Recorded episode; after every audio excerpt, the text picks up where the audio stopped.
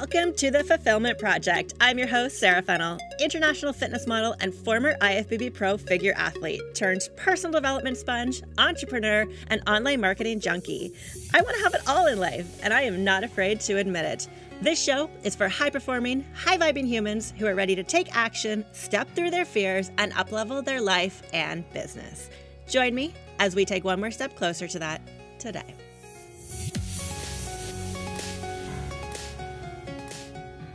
Hello, hello, friend. Welcome or welcome back if you've been a long-time listener. If you're not subscribed, just scroll down for a minute there and hit subscribe on whatever platform it is that you're listening to. My name is Sarah Fennell, and this is The Fulfillment Project. This is your place where I help you in your business and in your life so that you can live the best life possible and be happy and fulfilled. Predominantly, we talk about sales and marketing because that's my jam and that's what I love to talk about. But we also talk about high performance, and we talk about that internal development of yourself so that you can show up in your marketing the way you want to, so that you can crush those sales that you want to in your business. So you are absolutely going to love this episode today. On Mondays, they're always solo with me, and days like today, on Thursdays, we have a guest. And John Marrone is going to help you with that internal growth today. He is a growth expert. We're going to talk about habits. We're going to talk about high performance. And ultimately, John helps create the ultimate version of you. So, John's story is amazing. He went from drug addiction, jail, being poor, homeless, to completely changing his life around now, where he helps others get out of their own way and live their best life. I also have to say that John just dropped his podcast, The Power of Progression, this week. So as soon as you are done this episode, please don't go anywhere right now. I want you to pop on over, look up The Power of Progression in iTunes. I had an episode on there with John. We've been talking the last few months. This guy is incredible. And oh my God, his energy is through the roof. So this whole episode, this whole conversation is going to keep you engaged. It's going to keep the energy up, and you are absolutely going to love it. So here's John. John, welcome to The Fulfillment Project. I am so excited that you've taken time out of your day to fill up my audience with this burst of energy that I know that you're right about to bring. Absolutely. It's my pleasure. And I'm so excited that we connected, and we're going to be able to drop some massive value to your community and have them be better today than they were yesterday. Yeah, absolutely. So I have a few quick questions for you so the audience can get to know, who John Marrone is and what you're all about. And then we can lead in some massive questions for you. So where did you grow up and where do you currently live right now? So I grew up in Bricktown, New Jersey, and I currently live in Dallas, Texas. But I am actually looking to make a move to Destin, Florida, the beautiful white sandy beaches of Destin, Florida, to get back to a beach. Ah, are you going there just for the beach, or are there any other reasons? The beach, a little bit more of the beach, and really it's just overall it's a beautiful, beautiful area, and bringing my family back to the beach life is kind of been the main goal. I think Dallas was more of a spot that was in between, and we knew that when we moved here. Amazing. And what was your upbringing like? So come from definitely humble beginnings. We had a lot of love in our family. Through words and actions, not so much, not all the time. Growing up with a family that had an addiction problem, they did their best to overcome it and provide the materialistic things versus, the other things that I think I was looking for as a child. But there was always a sense of, don't worry, we're going to make it happen. Don't worry, we're going to make it happen. So we never went without food or anything like that. We have gone without electric, and, we have gone without gas, and sometimes without a house. But food was always in my stomach, whether it was sloppy joes or fish sticks. You know what I mean? We always had food. And then there was the occasional, splurges of some materialistic things. But overall, it was kind of a roller coaster of not knowing what you're going to walk into. And it just went on for many, many years. And I kind of went off, and around 16, 17, I actually started going off and living on my own and living on friends' couches, and really just trying to get away from that atmosphere and see what John Marrone is without that atmosphere. But it took me a lot longer to figure it out, and a lot of other events to happen for me to actually figure it out. Leaving wasn't the thing that really helped me. It actually, I think it actually hurt me worse because I didn't I was on a couch and I didn't have any goals. You know, my goal was to get drunk that night or to get high that night.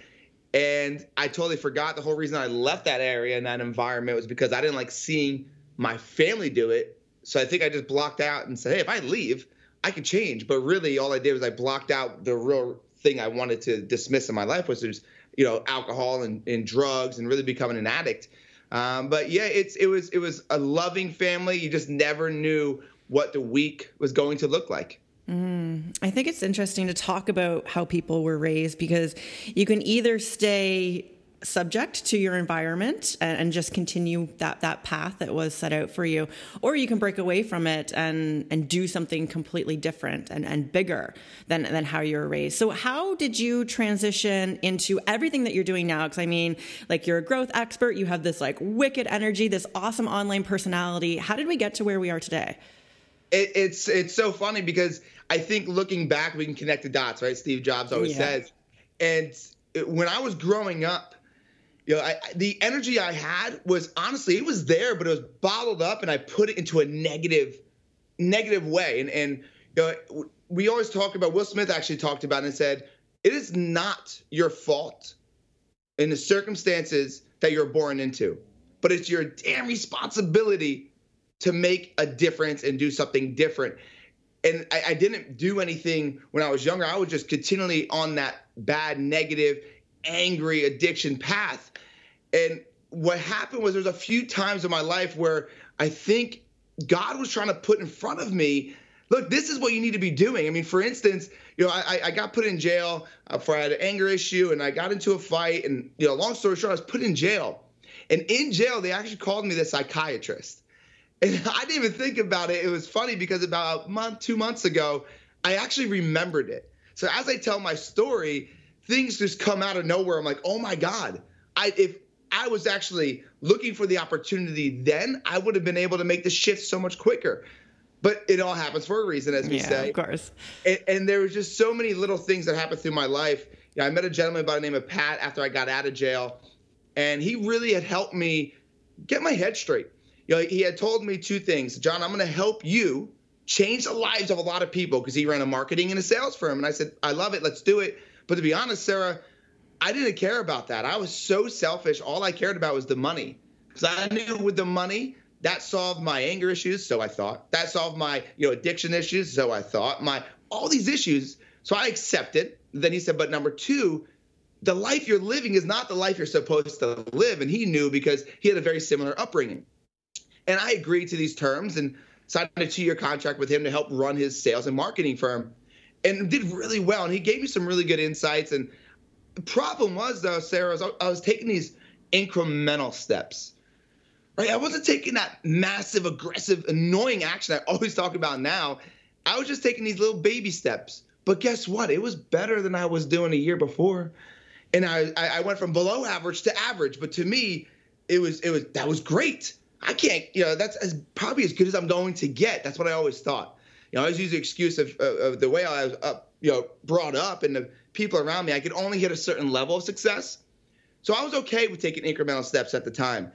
And then Hurricane Sandy came around. It was October 29th, 28th, 2012. And I just got into this house.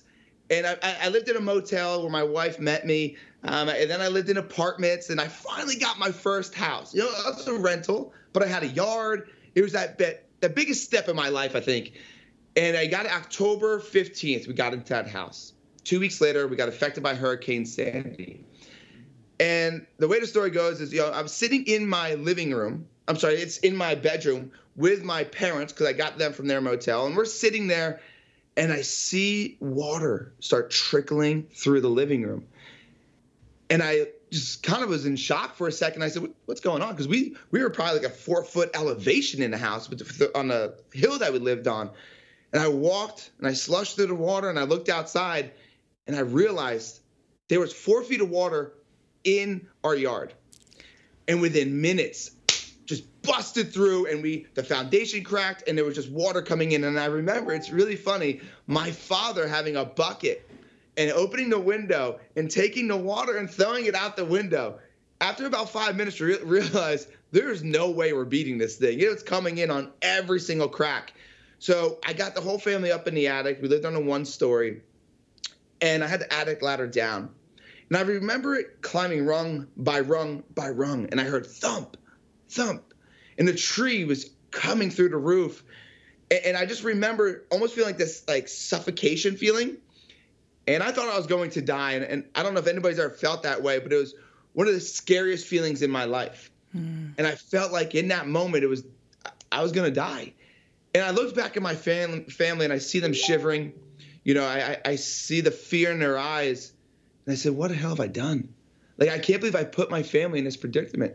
And worse off, what have I done for this world? Like, I've done nothing. I've changed some lives, but I've really done nothing impactful. I haven't put a huge footprint and sunk my teeth into this universe like Pat was trying to show me for 2 years. I was still so selfish until that moment. And I get chills thinking about it. Yeah, I have chills right now. And I remember saying something I never said, and the word impact. I just never really even – I don't think I ever utilized that word, and I used the word impact. I said, what impact have I made? And I took that and I said, impact first, income second. I need to create a life that I'm happy living every day. That it's not, you know, I'm excited about this small little house, that I'm excited because I've changed lives and I've changed my family's life. So I made a commitment. I wrote a contract to myself in that moment, Sarah, and I said, if I get out of this, because I thought I was going to die, I'm going to create the ultimate version of myself, and I'm going to provide my family with the deepest, most incredible, fulfilling experiences this world has to offer. But I'm also going to give it to others. Now, the water recedes, and we get put into a front loader. We're actually on the Weather Channel for our street. We get put into this front loader because there's still huge, 4 or 5 feet of water outside, and we get rescued. And I'm sitting in this shelter. And the only clothes I had at the time were my wife, well, then she was my girlfriend, her snowflake fuzzy pajama pants, my cleats from softball, and some random shirt. And I'm sitting in the shelter with that outfit on. But the most important thing I said to myself was, I got to keep my word. Like, I got to keep my word. So I sat there for a day or so, and I didn't know what I was going to do. It kind of was scary. But once I figured out the first step I need to do is take a step and take action, that's what I did. So I called the first person that had an answer to a question I had, and then just compound effected that into massive action daily to change my life and others around me. And that's kind of how it all started.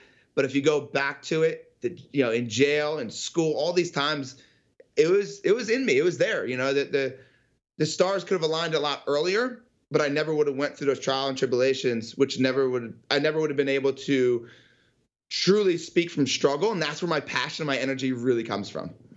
Yeah, you're definitely a passionate, driven person. You can just hear the passion in your voice. And, sometimes we can't look back on regrets or wish that this didn't happen because, you and I might not be having this conversation right now. I think everything just aligns when it's supposed to. Now you talk about aggressively annoying action. Is that what you call it? Yes, that massive, aggressive annoying action. Yeah. And I think that this is a key element that so many people lack in order to change their life. So what would you say to someone or how would you define aggressive action? And everybody has their own sense of it, right? I'm not telling you to take so much action in one area that you totally forget the other area. So let's start there. When I define aggressive action, I'm talking about in all equities. This is not just for your business, not just for your health. This is in all equities. And it's just understanding, you said it before, if we want to be here, right, if certain things didn't happen to us, but tomorrow we may not be here. So for me, I take every minute and I maximize it. And I'm so intentional with every minute that's my aggressive, annoying action. I don't let a minute go by. I'm not a fan of letting the law of diminishing intent ruin my life. And what that is the longer you wait to do something, the less likely you are to do it. And I'm going to be so annoying and so aggressive and take massive action. Why? Because my family means so much to me. Because I know what I want and I know what I could deliver. And the longer I sit back and I try to take those small incremental steps, the less likely I am to get there, right? I want to collapse the time of what I want to where I'm at now.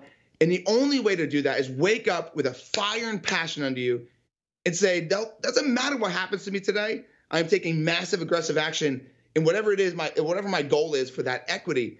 So how do you really define it? It's waking up with such a fire under you because your why is so strong and you fall in love with the process. That's another thing. You have to fall in love with it, because if you don't fall in love with it, you're going to stop taking massive aggressive action, because you're going to get knocked down and you're going to start feeling like the victim, and you're going to be down on yourself. Self-doubt sets in, and now all of a sudden your action slows down.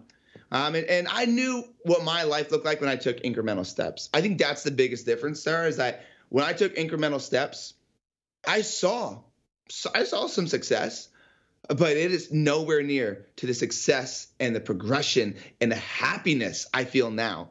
So my life is proportionate to the action I take and to the questions I ask myself. Mm. And if I ask myself better questions and I take better action and more aggressive, annoying action daily, my family is going to be set up where they need to be set up. And we're going to be having these, amazing experiences, and I could change more lives. And that's the whole point of this thing. It's to change as many lives as possible. So why would I not be so damn annoying and aggressive with this action taken? And some people think it's crazy. They call me like, dude, you're crazy with this. And I tell them, thank you.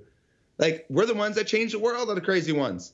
I don't want to be down there with the people who just basically play it safe. I was that guy, and my results were basically irrelevant to what I really wanted. Yeah. They were, like I said, small incremental steps versus those leaps and bounds. And I'm trying to progress daily. And I know something that most people probably don't even look at, and that's that the most successful people fail way more than they've ever succeeded. How do I fail more? I got to take crazy, aggressive, annoying action. That's it. So if you understand that, okay, failure, through failure is how you get to success. How can I get to failure quicker? It's easy. Just take that massive action. So I just reverse engineer everything. That's what I try to do with my goals, with everything. I try to reverse engineer it. So the only way to success is through failure. The only way through failure is through massive action. I think that's such a great point. And I feel like so many people are just afraid to do something wrong, or afraid to not do something perfect, or they're waiting for the perfect circumstance before they start taking that action. And like that's the recipe for not having success at all. It's just get into action and try again and fail and get better and improve. And yeah, that's amazing. And you mentioned something a little while ago about your why. So do you believe that a really strong why and having clarity on the direction you're going at will like spark that action? 100%. So a strong enough why you could bear any how. Now, I want people to realize, though, is that your why doesn't have to be this, amazing thing, right? This thing that's 20, 30 years down the road. Your why can be something stationary immediately. And all it is something that's going to wake you up on the F's, right, at 4 or 5 o'clock in the morning, and you're going to get up with passion, and you're going to get told no and still be okay with going through that no to get to a yes, because your why is so strong. Let me give you an example. Some of my clients are like, John, I can't find my why. I can't find my why. First off, I have a song that I play. It's like a meditation song. And through that song and then the questions I ask you, that helps you really dig deep in finding your why. So there's a process around it. You can't just sit there at your office right now and try to figure out your why. It's not going to work. I always say your first why is always a lie, because it's surface, right? We don't want to feel hurt if we don't accomplish what we want to accomplish. So it's a surface why. It's such a lie. And then if your why doesn't make you cry, it's probably not your why. And it's something deeper. So let's go back to this client I had. She's like, John, I don't know why, but I think my why is to get a horse. I said, okay, let's talk about it. And she's like, I feel really bad because I have kids. I have a husband. Why is my why a horse? I just keep going back to that. And I said, let's kind of dig deep into it. So let me ask you this. What do you feel like when you're on that horse? And, she explains, I feel great. I feel free. I feel independence. I just feel this overwhelming joy and happiness. I said, awesome. Okay, so you get off your horse, you go home. Now what happens? I was, how do you feel mentally? She's like, I just feel stress-free. My anxiety is down. I feel happier with myself. I said, okay, and what does that do for your family? What does that do for your kids? She's like, I'm not so like snippy at my kids, right? I'm more loving and affectionate to my husband. I'm a better business owner because I'm having more of a clear mind. And I said, well, and how does that feel for you? Feels like I'm doing what I'm supposed to be doing, which is being the best mother, husband, and business owner I can. I said, there it is. It's okay for your horse to be the why. It's stationary, and it's a tool to get to the true why, which is the emotion that you just told me. So your why can be a horse. It can be whatever. You don't have to have this big elaborate thing. It could be money. But what does that do for you? What does that money, that horse, that stationary thing do for you emotionally? That's really the why, but sometimes we got to have that picture, that materialistic thing, whatever it is, to feel that certain way, and that's okay. So what I want you guys to realize is that it's not this huge elaborate thing. Like for me, right now it is. It is this huge elaborate thing, but it doesn't always have to be. And nobody can tell you what your why is. And don't feel bad saying your why is money or your why is a horse. Like tie something so emotional to it, because guess what? For her, when she got on that horse, and then the most important part wasn't when she was on the horse. Yes, that's me time, which I'm a huge fan of, but what happened afterwards? The quality of life and the memories she was able to build because of that time in the horse. That's the real why. The horse was just a tool to get there. Mm-hmm. And especially if we place so much weight or significance on the physical things, it's not like money or a car or a house. I mean, getting that, I think we can understand after you've lived in something for a year, 2 years, that shininess of it goes away. The feeling of having that new car goes away. So I think that having something external is great to get people going, but I love what you said there about uncovering that emotional component, because when you can do that, that's going to pull you forward more and have you maybe look for other areas of like, oh, how can I recreate that emotion again somewhere else? Yes, so true, Sarah. And that's exactly it. It's that emotion that we thrive for. So when I set my goals, and I have all my clients set goals, I tell them I want your top 5 yearly goals, and I want the emotion and why it's important. So they'll go ahead and they'll say, I want to go ahead and let's just say it's in the health category. I want to lose 30 pounds. Well, first off, when do you want to lose 30 pounds by? I need the exact date, I need specifics. And is it 30 pounds? Is it 28 pounds? Like, what is it? So I want specific, I want exact dates, and then I want a why behind it. Why is that so important to you? And what emotions does that bring to you? And the reason why it's so important to have the why and the emotion behind your goals is because when you have to wake up at 5 o'clock to go to the gym and use the word, oh, I have to versus I get to, right?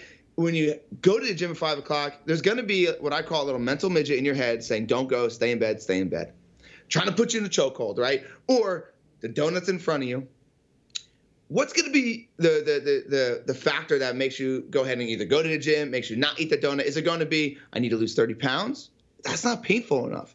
Or is it, I need to be there for my kids, and I know right now in my state of being that this way I am not there, which is if I get there and when I get there, I'm able to play with them more, I'm able to run around with them, which is creating more memories and being the father I've always wanted to become, and the emotions are fulfilled, proud, grateful. Like, that's the why. Like, that is going to be what makes you wake up at 5 o'clock in the morning. That's what's going to make you say no to that peer pressure, no to the donuts, whatever that might be. Whatever your goal is, take your top 5 goals, put a why and emotion behind it. I have it on my vision board right now. So I got my vision board up, and then I have my top 5 yearly goals with the why and emotion behind it. Because when there's a distraction, and I could look up at that vision board and see the why and why it can't, I need to eliminate that distraction, or I need to make sure I stick to my whys and my top 5 goals. It's in front of me all the time, but it's not the goal that's going to really get me there. It's going to be that emotion and that why behind it. I always say the goal is a vehicle to get to an emotion, which is the true goal. Mm-hmm. Yeah, you made a really good point there too, because we can sit there and desire things and come up with goals and dreams of what we want to achieve, but it's to actually get it is going through the hard shit, like saying no to the things that aren't serving us. And I love that you use weight loss there, because I think everyone can understand it. A lot of my audience are health and fitness professionals, and the success comes from doing the shit that you don't want to do. Yes. Doing the shit you don't want to do when you know you need to do it. Look, we're not stupid. We know when we need to do things. We come up with excuses on, oh, I didn't know that. Oh, you know, maybe if I do it, you know, just today, not tomorrow, I can still get the results. You're not stupid. You know what you need to do. You just come up with an excuse not to do it. So the most successful people do the shit they need to do when they don't want to do it. Mm-hmm. Yeah. So we have a lot of business owners who listen in here, and I love talking about high performance, which I definitely know that's something that you do, that you are definitely a high performer. So what are some habits that are in your life that keep you driven and energized and performing at the level that you do? Yes. Habits. Oh, I love it because I always say, show me your rituals and I'll show you your future. And that's what habits are. Yeah, that's exactly what habits are. And you got to ask yourself better questions too. And the first thing I want everybody to ask themselves are, okay, who am I today? Or what does my business look like today? And what do I want it to look like? Or what do I want myself to look like? And then what the hell are you willing to endure? That's the first thing. What are you willing to endure? Because you have to be aware of those before you go ahead and create any habits or anything, because there's going to be times that talked about being taken away, but you got to be willing to endure those things. So some of the habits I always talk about it, obviously the morning habits, right? So you wake up on the F's. So between 4 and 5:59, you'll get more done from 5 to 9 than you will 9 to 5 because of distractions. They're eliminated. It's creativity time. You're going to get more done. So that's one habit, waking up on the F's. Number 2 is really drinking a lot of water. Like, it sounds crazy, but water will give you clarity. Water will give you focus. Water, obviously, will detox you from the night before. So drinking water is huge because I need to have extreme clarity and focus. And if I'm going after caffeine, sugar, you may think that you're more focused, but you're focused with an actual drug inside of you. And you aren't truly clear when you could be if you're drinking water. So that's another habit. Another one is take 30 minutes for yourself to take 8 hours for everybody else. I think it's so key where people that are business owners especially, you're dealing with a lot of stuff around you, right? You open up the email and there's all these things coming your way. And then you start being reactive to all their problems, never being proactive in your own. And then you end your day with, man, day got away from me. And you say that more often than not, all because you didn't take time for yourself. And I've also seen a problem where people stop doing the things they did to get to that point, which was reading books, listening to YouTube, listening to podcasts, and then taking action on it, implementing. So we have one habit is waking up on EFs. Another habit is making sure you have water, obviously continually throughout the day. Another one is take 30 minutes to yourself. Take 30 minutes to yourselves because it's going to help you with everybody else. I take clarity breaks. So throughout the day, in order to re-energize myself, I take clarity breaks so I can come back with that power of energy because energy is contagious, and I know I need to keep it at a high level without filling my body with tons of sugar because then I crash later and I'm useless for my family. Another thing I talk about that is probably better than any coffee. The one thing that's going to be better than any coffee that comes hand in hand. Number 1 is gratitude. Every morning I wake up and I say at least 5 things I'm grateful for. I take inventory. And it's so important because if you're a leader, you have to have gratitude because a lot of times if you don't, you miss the people that are trying to impress you, which are your employees and the people around you. Another thing is it actually helps you create better memories. When you're a grateful person, and I honestly used to not be a grateful person. I was selfish and ungrateful. And I look back and I realized the memories I had were pretty vague. They weren't really deep. I didn't feel them. And now that I'm so grateful, you're actually able to create better memories because you're able to be in that moment. So I make sure I have my gratitude list, 5 things in the morning. And then the one thing that's the game changer for me is affirmations. So I say 5 things minimum that I'm affirming for the day, the week, my month, the year. And it changes, Sarah. So it changes. The reason why is because if I'm about to go speak on stage, I talk about the me stepping on stage and what I'm going to be saying and the people, what they're going to be receiving. And I talk about that moment. But when I'm done, guess what? That affirmation goes away because it's no longer happening. But my affirmations change. But you'll see me, if you ever were a fly on the wall, I rock back and forth because when I'm talking about the things I'm going to have, right, the things I'm going to do, the lives I'm going to change, when I'm affirming things, We're made up of stardust and energy and vibration. It goes through me. And my eyes are closed, and I'm saying my affirmations, and it looks like I'm about to play the biggest game of my life, because I am. Every day is the biggest game of my life. Every day is the damn Super Bowl. Why? Because my family means so much to me, because the people that are wanting help mean so much to me, that why would I take a day off? Like, there's no, like, get ready. It's stay ready, right? And every morning when I say my affirmations, I get out of the shower, because I do it in the shower under cold water. Like, it's insane. It's almost like coming through a tunnel. If anybody's ever been to a game and they see the team running through the tunnel and busting through it, like, that energy, that's me coming out of the damn shower. You know, I feel like you're like about to pop out of the screen at me right now. You're like, so if you could see my veins popping out of my head right now and my neck, they're throbbing. And it's because I get so energized. Like, I get excited to start my day. And it's because I'm affirming what I know is going to happen, and I get so excited. But affirmations is nothing without action. Mm-hmm. We have to remember that. And I feel, and everything that you're talking about there, it's really, it's priming yourself. Because I think, like, everybody's like, I want to be successful, or I want to be better at this. Like, we're always looking for growth, right? We're always looking to get better. And I feel that so many people stay stuck or stagnant because they don't know how to actually prime themselves. And they're actually just waiting for life to magically change, when really it's you who needs to change and make shit happen. So I love everything that you just said there. And one thing now I want to talk about, the affirmations, because I screwed up in the beginning. I think a lot of us do. We say them. Okay. We say them. Gratitude, right? We say it. And we got to stop checking the box off. We got to stop checking the box off. We understand that's what successful people do, is we say the affirmations, we say gratitude. There's all these things that we do as successful people. And we end up getting into the mundane routine of doing it. And so we're just checking the box off. And I've realized that when I just check the box off, guess what? It doesn't work. So when I'm saying my affirmations in my gratitude list, I am saying it to where I feel it. I could see it. I can almost smell it. Let me give you an example. When I say I'm grateful for my daughter, if I can't visualize her, Sarah, if I can't see her when I say it, I stop in that moment and I say, I'm grateful for my beautiful daughter and her amazing smile. Instantly, I could see her smile and I feel it and I can move on. Same with affirmations. When I say I give my family the deepest, most fulfilling experiences this world has to offer, if I can't see us actually doing that, I stop right there and I think about something, right? Going ahead and on a private jet, going ahead and going to Galapagos Islands, right? Like, I think about something and immediately I feel it, I visualize it, and now that's my affirmations. So I don't want anybody doing this just to do it to do it. Don't do it to check the box off.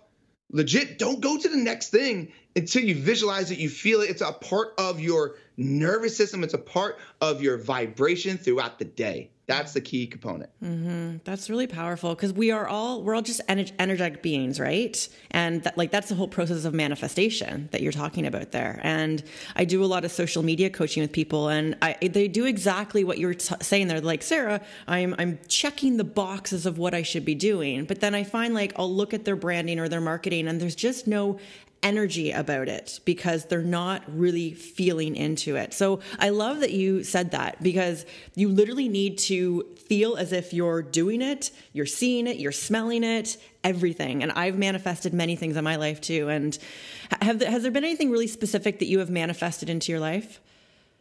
This is a deep subject for me.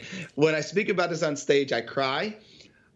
I won't cry right now. I don't have any tissues nearby, so I won't do that. About 9 years ago, my wife and I were told we couldn't have kids. And I didn't really think anything of it. You know, at that point in my life, I didn't know anything about manifesting. I didn't know anything about really anything. You know, you don't know what you don't know. And I also didn't believe them. You know, I'm from Jersey and I'm Italian, and that means I'm super stubborn. So I didn't believe them.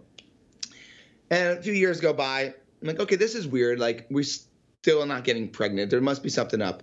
So I had this issue and went to the doctor. And I don't know if anybody's ever sat there and seen a look on somebody's face when you know they have to tell you something that you're not going to want to hear. And it could be in any situation, but this gentleman was a doctor and he had that look on his face. And I didn't – I couldn't even look back. You know what I mean? Like, couldn't even look back and kind of find out, you know, it was me. You know, I couldn't have kids. And a few doctors later, many years later, I still couldn't have kids. And we were trying, believe me, we were trying. You're putting in the work, eh? I was putting in the work. Oh yeah, that's for sure. Yes. That's the best part about it, right? So and we're trying, and then we're like, you know what? Let's get really serious about it, and let's do the whole tracking, you know, everything in the app, and still wasn't working. And I'll be honest, I didn't want to go to any more doctors. I was done. I was done being told I can't. And I remember going to another one with her, and almost kind of sad, but I was like, hopefully maybe it's her as well.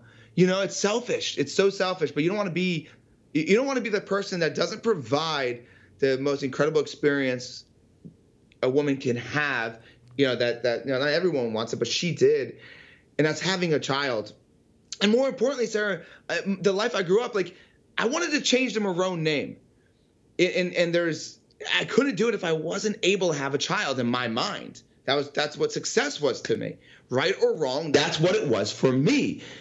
And it took me through this really downward spiral that just I couldn't really be happy. You know, it really affected our relationship, it affected my business, it affected me as a human.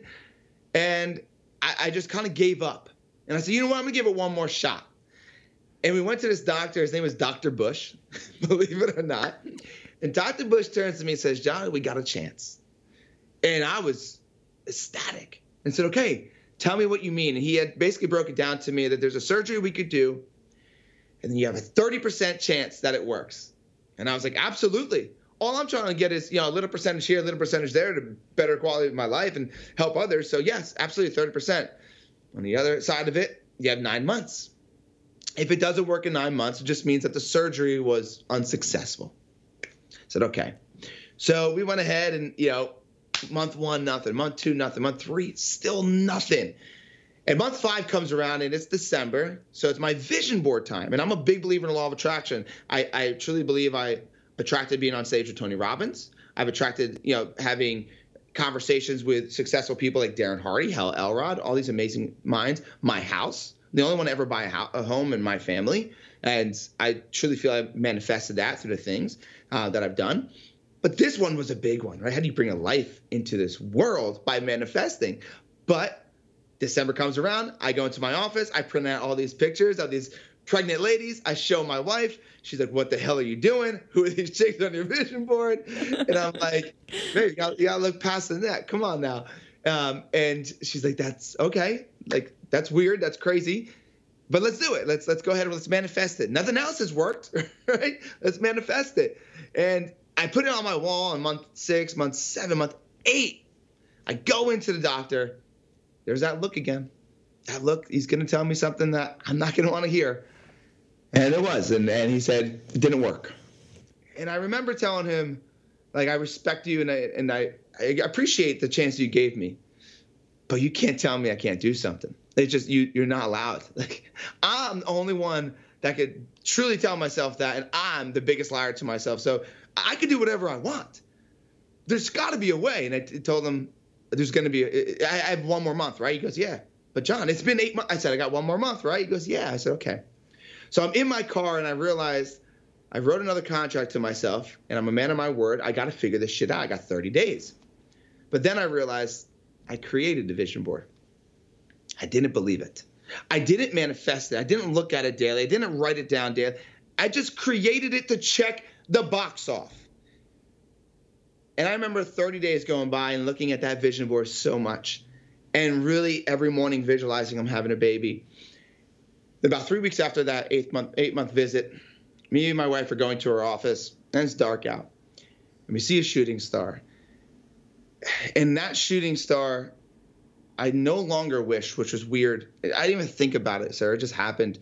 I said, I will have a baby girl. And it's so strange because I really wanted a boy. You know, I wanted the Marrone name. And that's the way I thought it, the only way it could happen.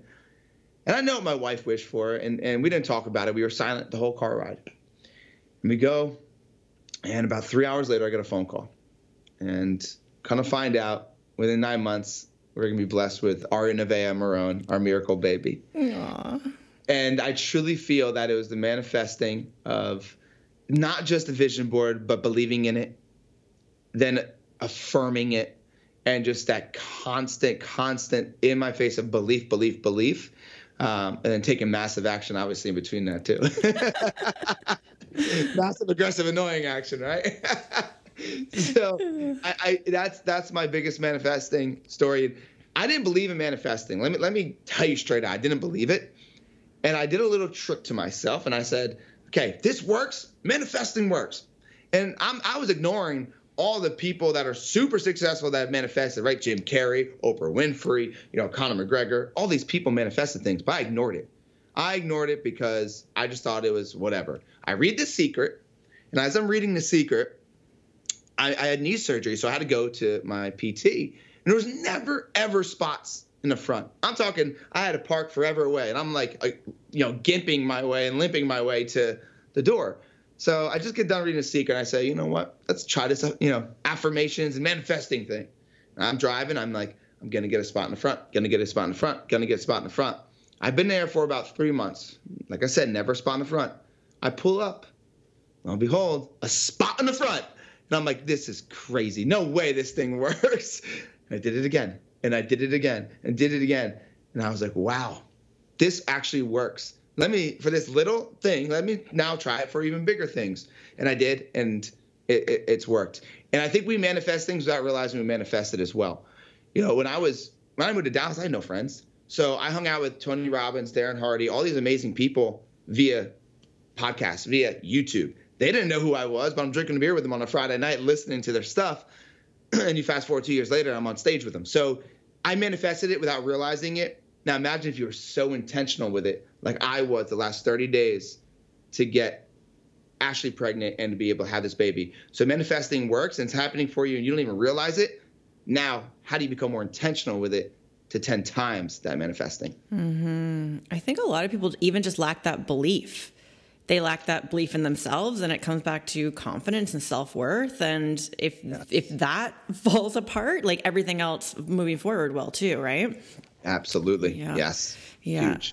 Amazing. So you do a lot of speaking. You obviously share your story a lot. Has sharing your story been part of building your brand? It is my brand. Yeah. Yeah. Yeah. Yeah, absolutely. It is. I think that it's done more than build my brand. It's built John Marrone. Mm-hmm. Like my brand forward facing. Yes. But I think the more important thing, it's built the brand of internal. And I say that because every time I tell my story, it really reveals a new version of me. And it really reveals some things that I totally forgot about. And with that, it builds me personally. And I think that's the biggest thing. But forward facing, 100%. Because some people are going to connect with me because of it. Some people won't. Like I tell everybody, like me or hate me, but you're going to respect me. And it's because I'm going to be vulnerable and tell you what you need to hear, not what you want to hear.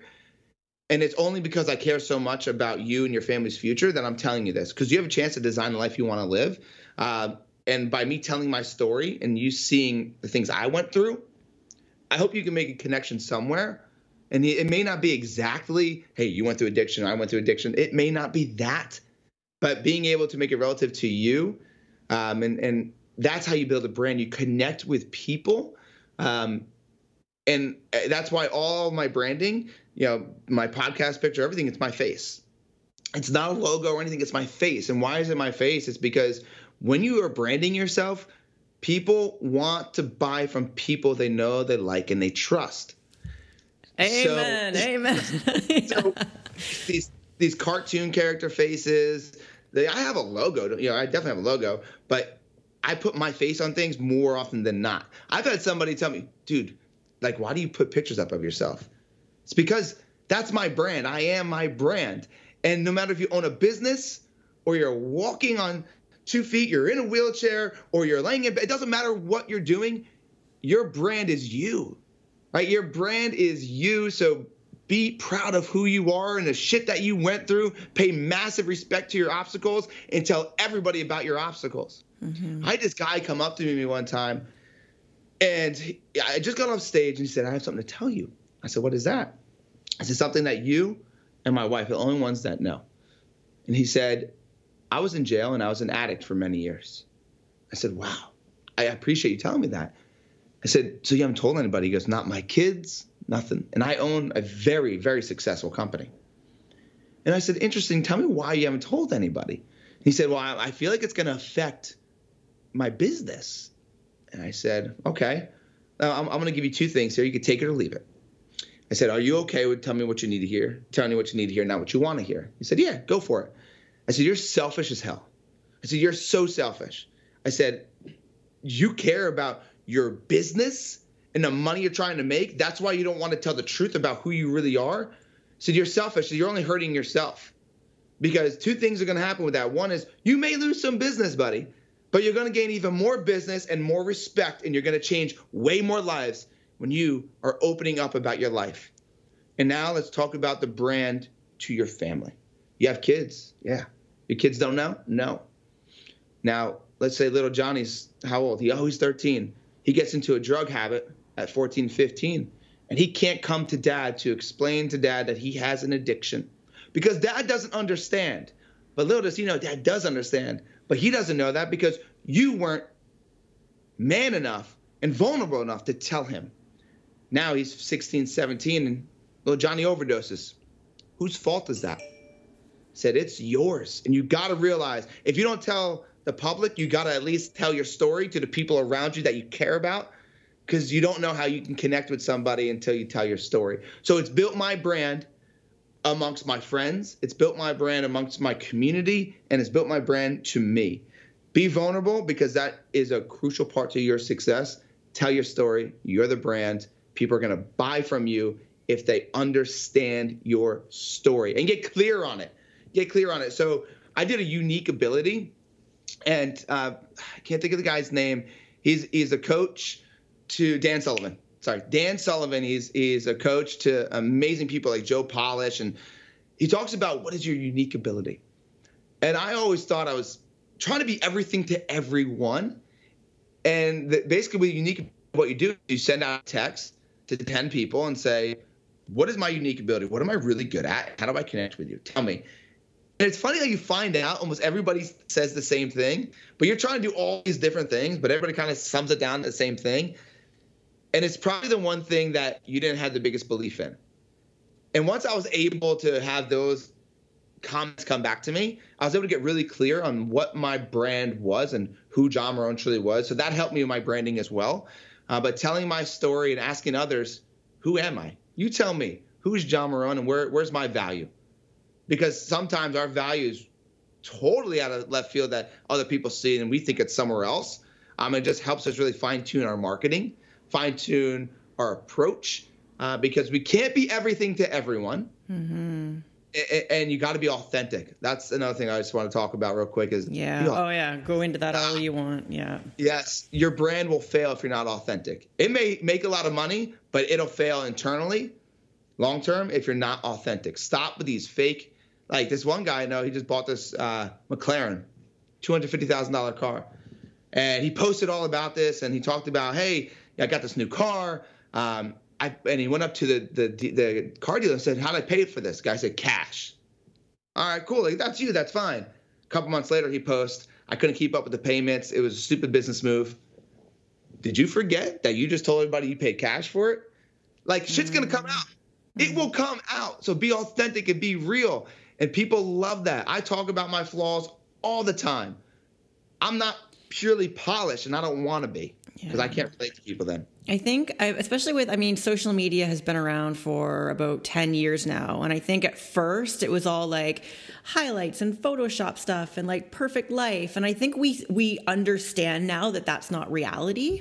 So when people aren't telling their story or being vulnerable or talking about the shit that kind of happens in everybody's lives, we just don't feel that connection to that person. And we're like, there's like something missing, or like, I think energetically we can feel that there's something not right here. So I love being vulnerable, share your story. It will connect with people way more. And I think that people are just, they're scared to be vulnerable because they feel like they'll be judged even more, but it actually works the opposite. People will respect you more. Yes. And you got to be vulnerable. You just have to be. It's the only way for you to grow.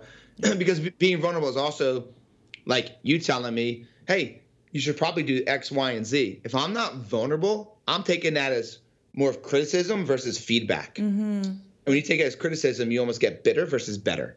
So to be vulnerable, it helps you grow as a person and take feedback and actually implement it into your life versus not being vulnerable, walls up, and what you tell me, that's criticism, and you know, you're coming at me a different way.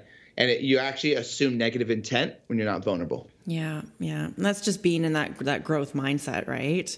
So always. You have a podcast that just came out, The Power of Progression, which I think sums up like our whole conversation here. But tell me about that. Yeah, so first off, you were on and you crushed it. Yeah. So I love that. I love it.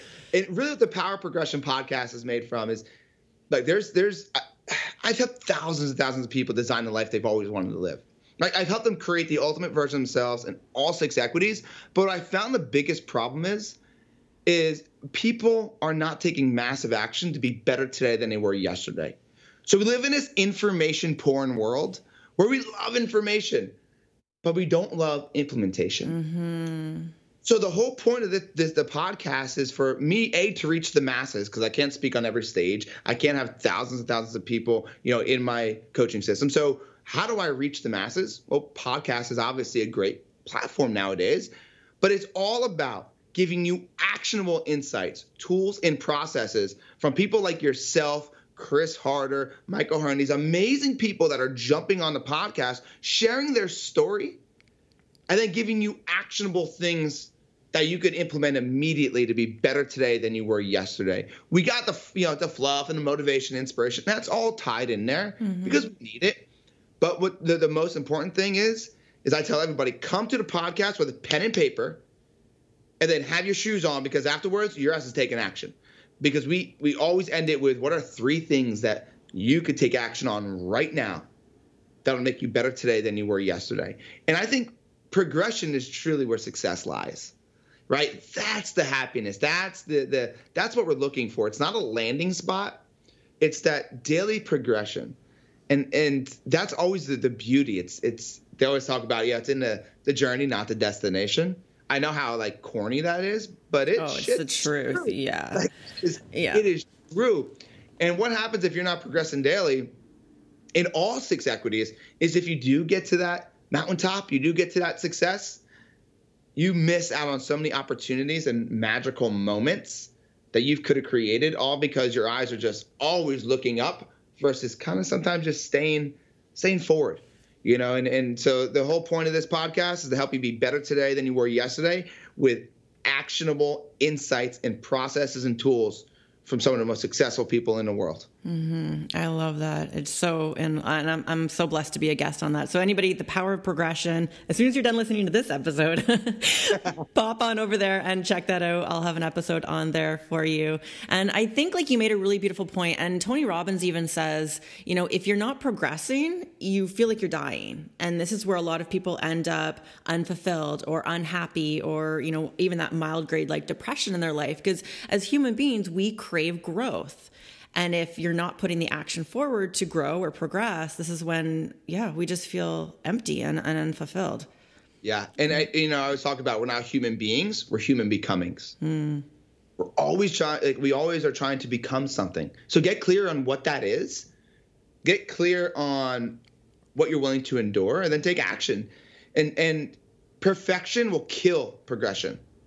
It will kill it. So eliminate the perfection. You're never going to be perfect. You don't want to be perfect.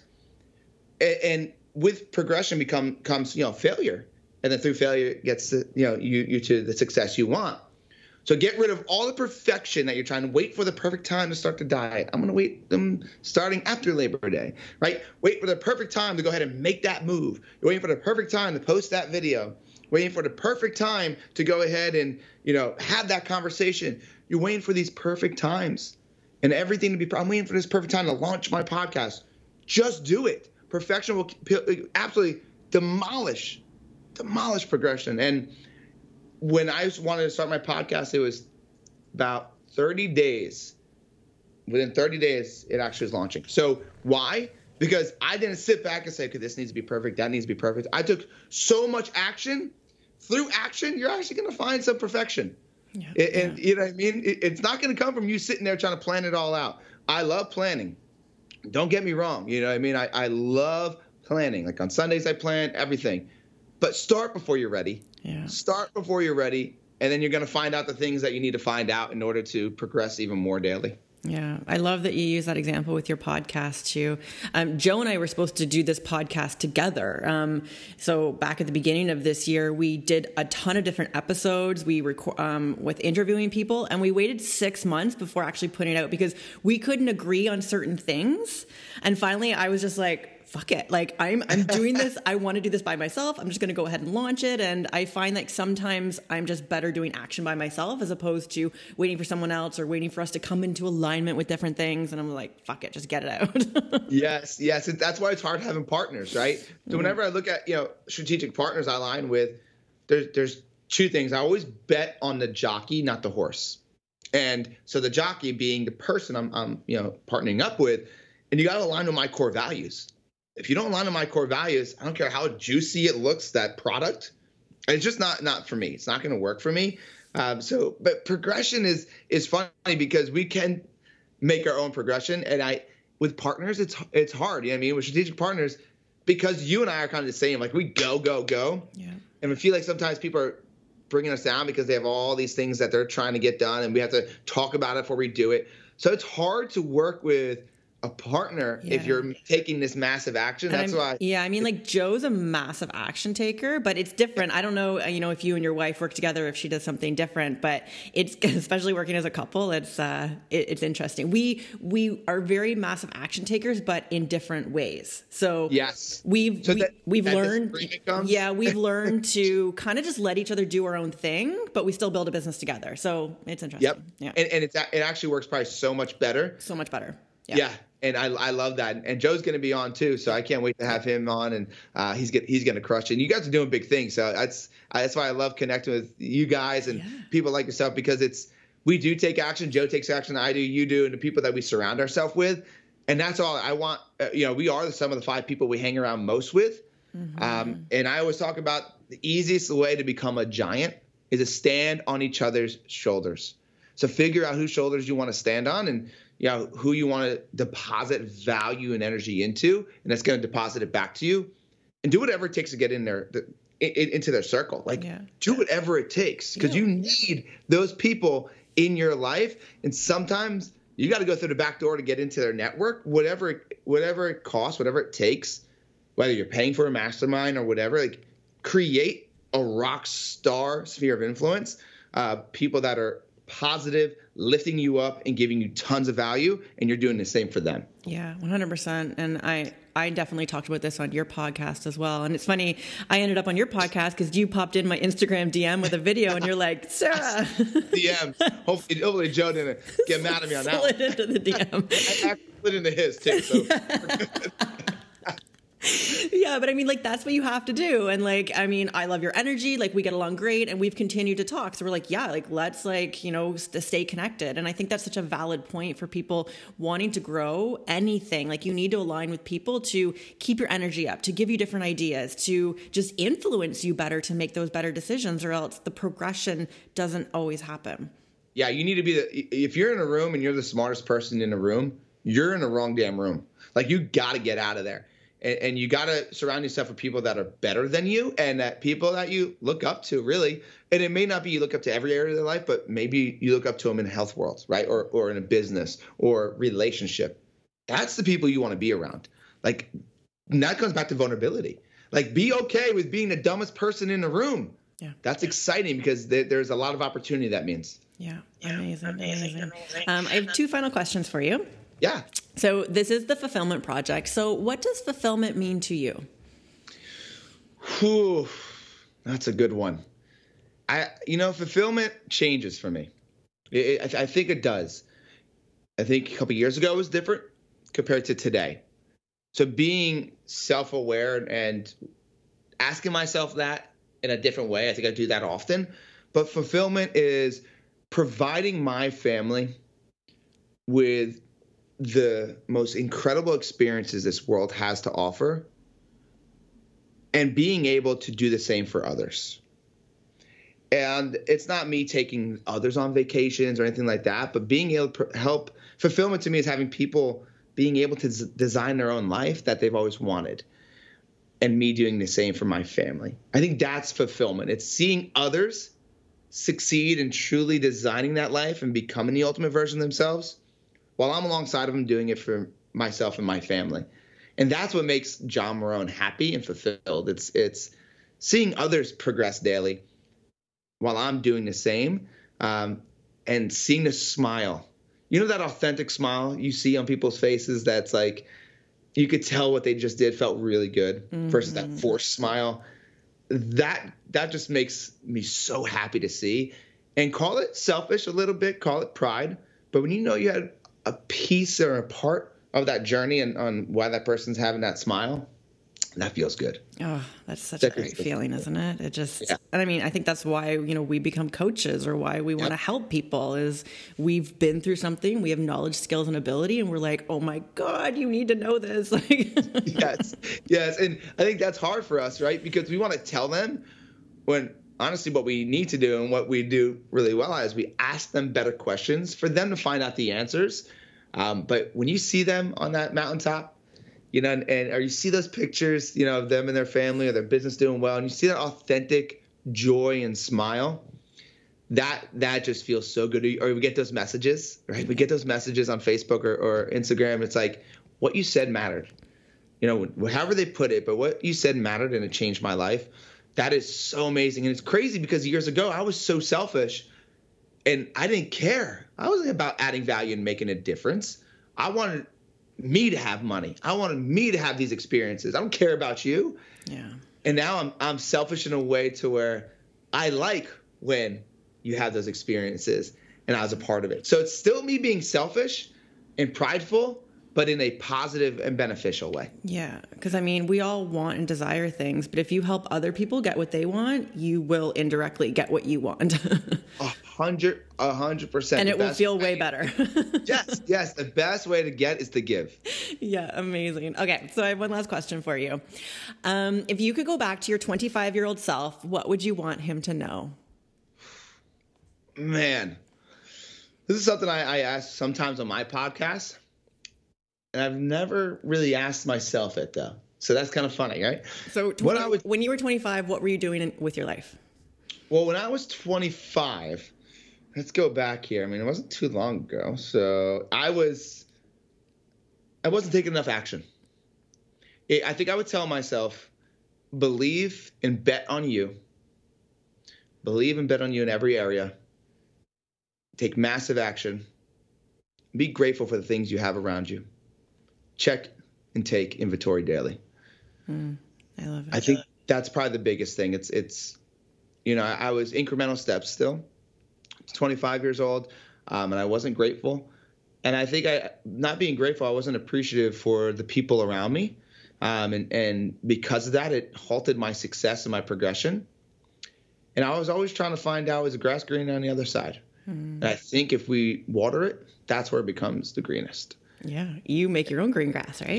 Yes. Yeah. So I think that's it. I think it's just going back saying, dude, believe in yourself, bet on you, be grateful for what you have, be happy, but don't be satisfied. Take massive action. Go get yours. Go get yours. Amazing. Thank you so much, John. Where can we find you, creep you, find everything to know about John Marrone? Yes, creep all over me. I love it. So you can go to all my social media platforms. It's at Real John Marrone, not at the, it's at Real John Marrone, Marrone. So you can find me on social media there on Instagram, Twitter, on Facebook. Also, go to my website, www.johnmarrone.com. You can see all my programs I have in there. I've got The Ultimate You, have all my speaking engagement stuff. So if anybody is looking for a speaker, obviously you can reach out to me that way or looking to really take the next step into your life.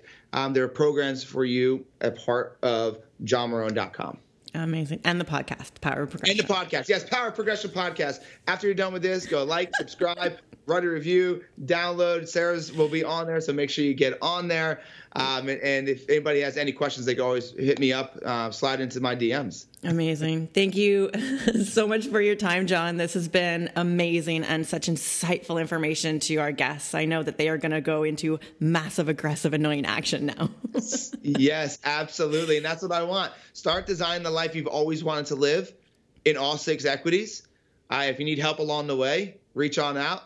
I'd be absolutely honored and grateful to be a part of that journey with you. Amazing. Thank you, John. Thank you very much. Have a good one.